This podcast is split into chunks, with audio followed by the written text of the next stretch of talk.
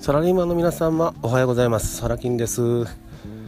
えー、っと今日は2019年11月の9日土曜日です。えー、音聞こえてますかね？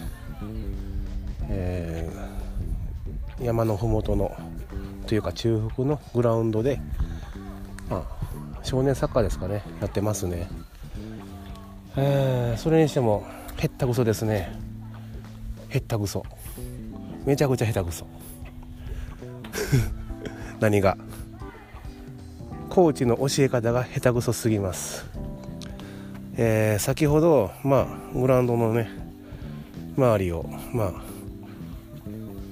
こうなんだろうスポーツウェアを着た、まあ、私サラキンがこうサンダルを履きながら 散歩してるんですけどね。まあ皆さんからは何あのおっさんっていう顔で 見られてましたけども。まあとにかく下手くそ。コーチが。押し方って大事ですよね。うん。あのー、何が聞こえてくるかというとね。なんやお前そのヘディング。下手くそすぎるわ。いやいやお前のそのそのなんだ教え方が下手なんだよって。うん。ね。いやひどいね。あのコーチを間違うとその教えられた子がかわいそうですよね。はい。ということです。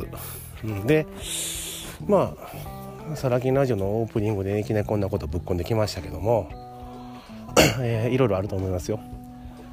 まあね口の悪い部分も出てますけども。それでいいんです。はい。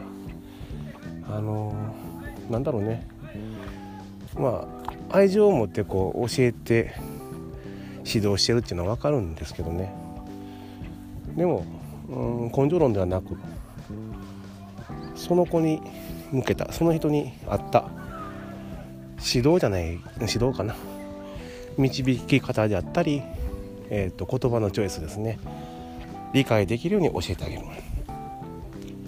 当然言葉が必要のない子もいます。人もいます。ねあのー、やっぱりねだからその教える側というか情報提供する側はね、あのー、まあなんだかんだ言って先を行っていないといけないわけです。で先を行くっていうのは経験であったりね。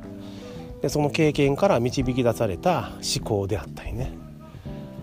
ありますよね。でそれをこう持ったままそれをただ単に目の前に出すんじゃなくてね。例えば目の目の前に出すっていうのは俺はこんなことやってきてこうなんだと。お前らもできるはずだって目の前に出すんじゃなくてその人に合った形で提供する。料理と一緒かな。要はうんと料理自慢の人がいて、ね、皆さんを招くと。どうだ？私のこの料理うまいだろう、ね、何十年フランスとかイタリア渡り歩いて日本料理も学んできた。それを融合させて独自の手法で、えー、技術を導入して心も込めて料理を作りました。どうぞお食べください。いいっちゃいいんですよ。いいんですよ。はい。どうでしたか？今日のお食事は。本人目の前にしていや素晴らしかったです。って本当に思っていればいいんですけどね。てんてんてん分かりますよね。人によっては何これ？この料理。まず。味薄い。何シャレっ気たっぷりで全然量ねえじゃん。美味しいんだけど何この値段取るの？食べてる時喋りかけられてめっちゃうざいんですけど。という声もある一方でね。いや素晴らしい方です。料理もそうなんですけどこの雰囲気が最高でしたと。で料理人であるあなたのこだわりね経験で、えー、全てが満足しました。また来たいです。お値段は安いと思います。ということなんですよ。でこれはあの日常でも垣間見えますよね。そういうことでね。うん。でまあサラリーマンの皆様的にはまあよくあるのが上司であったりだとかね。どうしても上司は選べないとかね組織が合わないとかね。ありますよね。あのそれはあのこう皆さん自身の経験とかね普段やられてることそれと皆さんの性格も合わせ持っていろいろねあの満足度が上がったり不満度がね募ったりするわけなんですけど人のフリー見きで我がフリー直せみたいなね。と一緒でそこから何かを学びましょうってことなんです。あのただ単にね私口悪いだけでそのディスってるわけじゃなくてね。うん、コーチ下手くそすぎとか。じゃあお前やったらどうするんだ？あのコーチよりうまいこと、ね、教えることができるのか。あのコーチの実績の実績あるのかって言われれば実績がないですよね。サッカーほとんどやってないんですから。だけど教え方はもっとうまいよね。というのは思います自分の中で。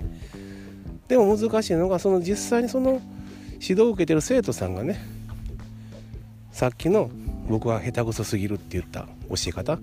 なんやそのヘッド、ね、下手くそすぎるっていうそのアドバイスにも似た。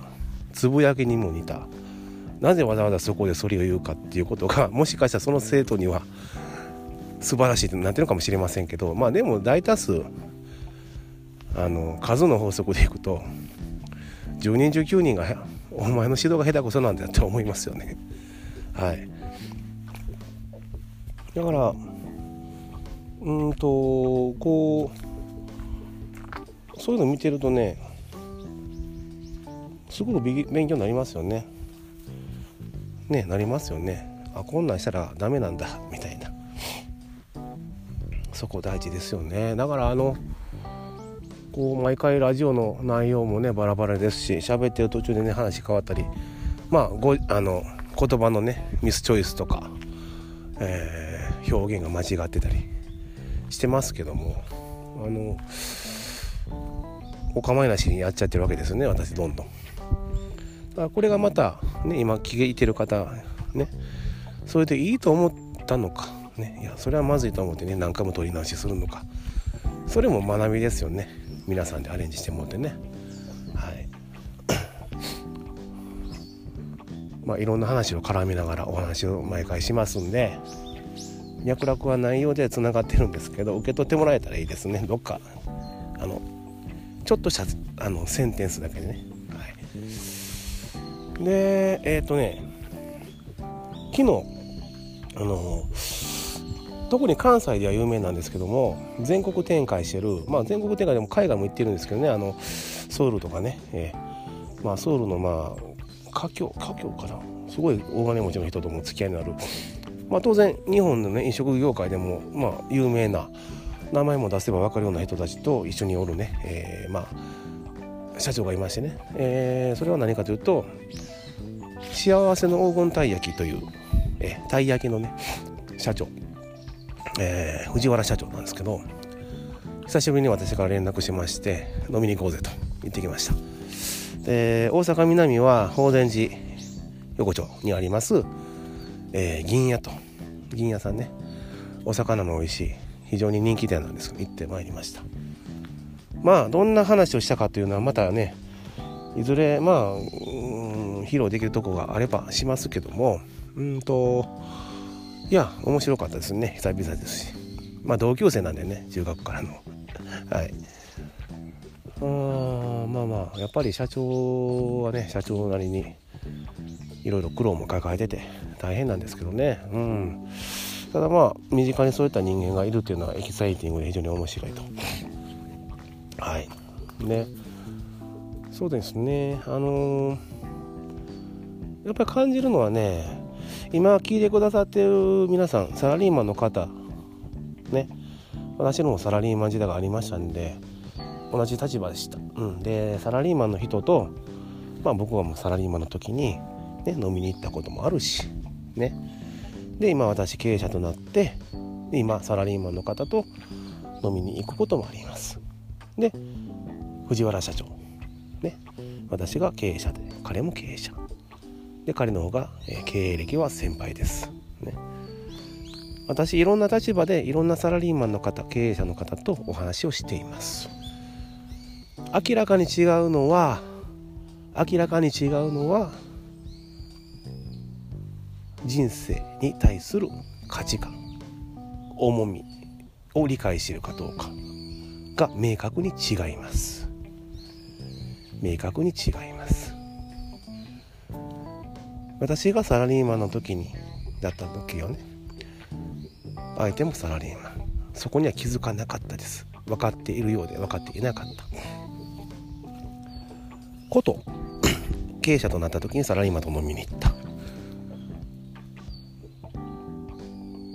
やっぱちもうそこで分かりますよね。自分の立場と相手の立場。人生の重み。今生きていることへの重み。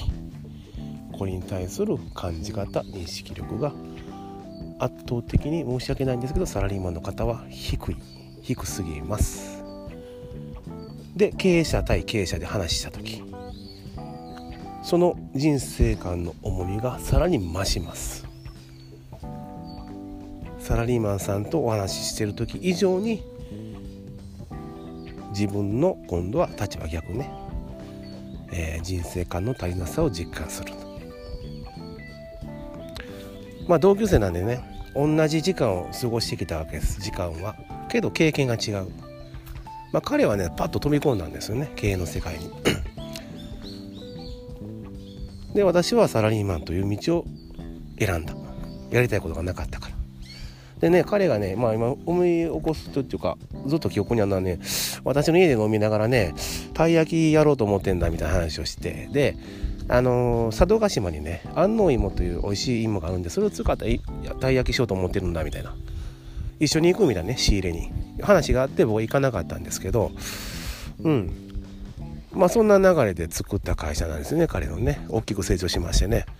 で今ももちろんねたい焼きだけじゃなくてそこから派遣していろいろねされてるんですけども、うん、まあ時を経て私は経営者になってとかいうかな、うん、また合流してと、ね、不思議なご縁というかね面白いですね。すごく小さなエリアのね同級生だったのにね。はい。まあいろいろお話ししましたが何か受け取っていただければと思います。はい。えー、そうだ。告知？にしとこうかな。あのー私あのフェイスブックで、えー、黒田兼次としてねあの個人的にタイムラインでいろいろあの投稿してるんですけども、えー、一方でねブレインストーミングってあるありますよね、えー、ブレインストーミング意味わからない方はググってください、えー、でそのブレインストーミングこれを利用した、まあ、ちょっといろんなことできないかなと、えー、思って作ったブレスト部っていうのがあるんですよ。グループがね。でそれえっ、とね半年ぐらいかなまだは。作っていろいろやってたんですけども、えー、と方向転換します。あのー、まあちょっと私の思考がちょっとなかなか僕も下手くそすぎてね皆さんに伝わっていないと、まあ、っていうのがあるんですけど置いてきぼり感もそうですけどまあもちろん私のせいっていうかね問題もあるので、えー、ちょっとねあのそのブレスト部っていうのを修正していくんではなくて一旦閉鎖しますというかもう永遠に閉鎖しますね。で次黒田兼次戦略室という形でグループを作ります。でこれは何するかというと、えー、私が今まで隠していました、えー、ビジネスの戦略あと戦術。当然皆さんが知る、えー、DRM だとか、ねえー、NLP、ね、で営業の、え、接近戦のトークの仕方とか。で、え、ネットビジネスの、え、回し方戦略ですね。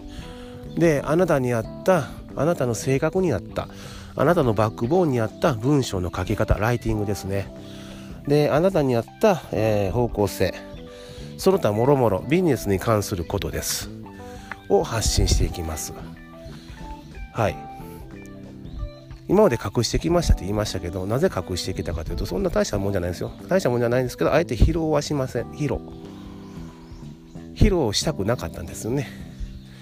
えっ、と披露しまくってあの祭り上げられるのが嫌だったので、うん、で、ね、祭り上げられてそれでお金儲けっていうのも僕には合ってない性分なんで。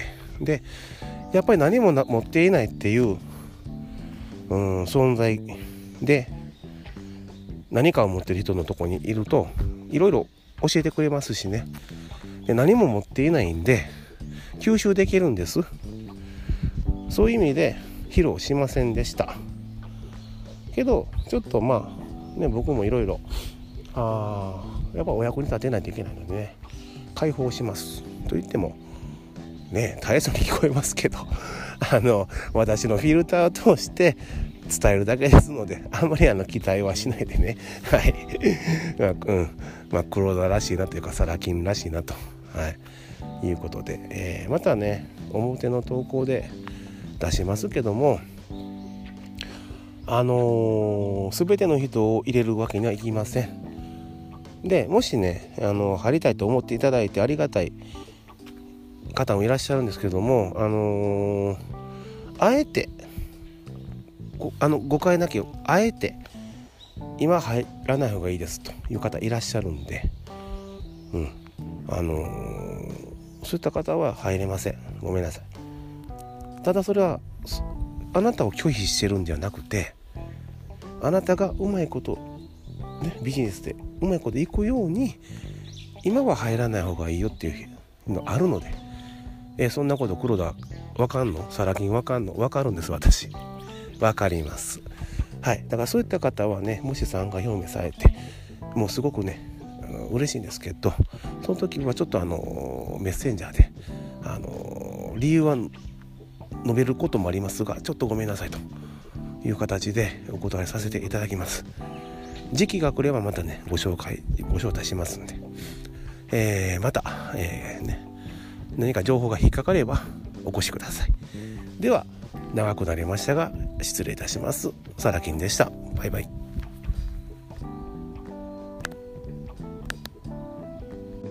うん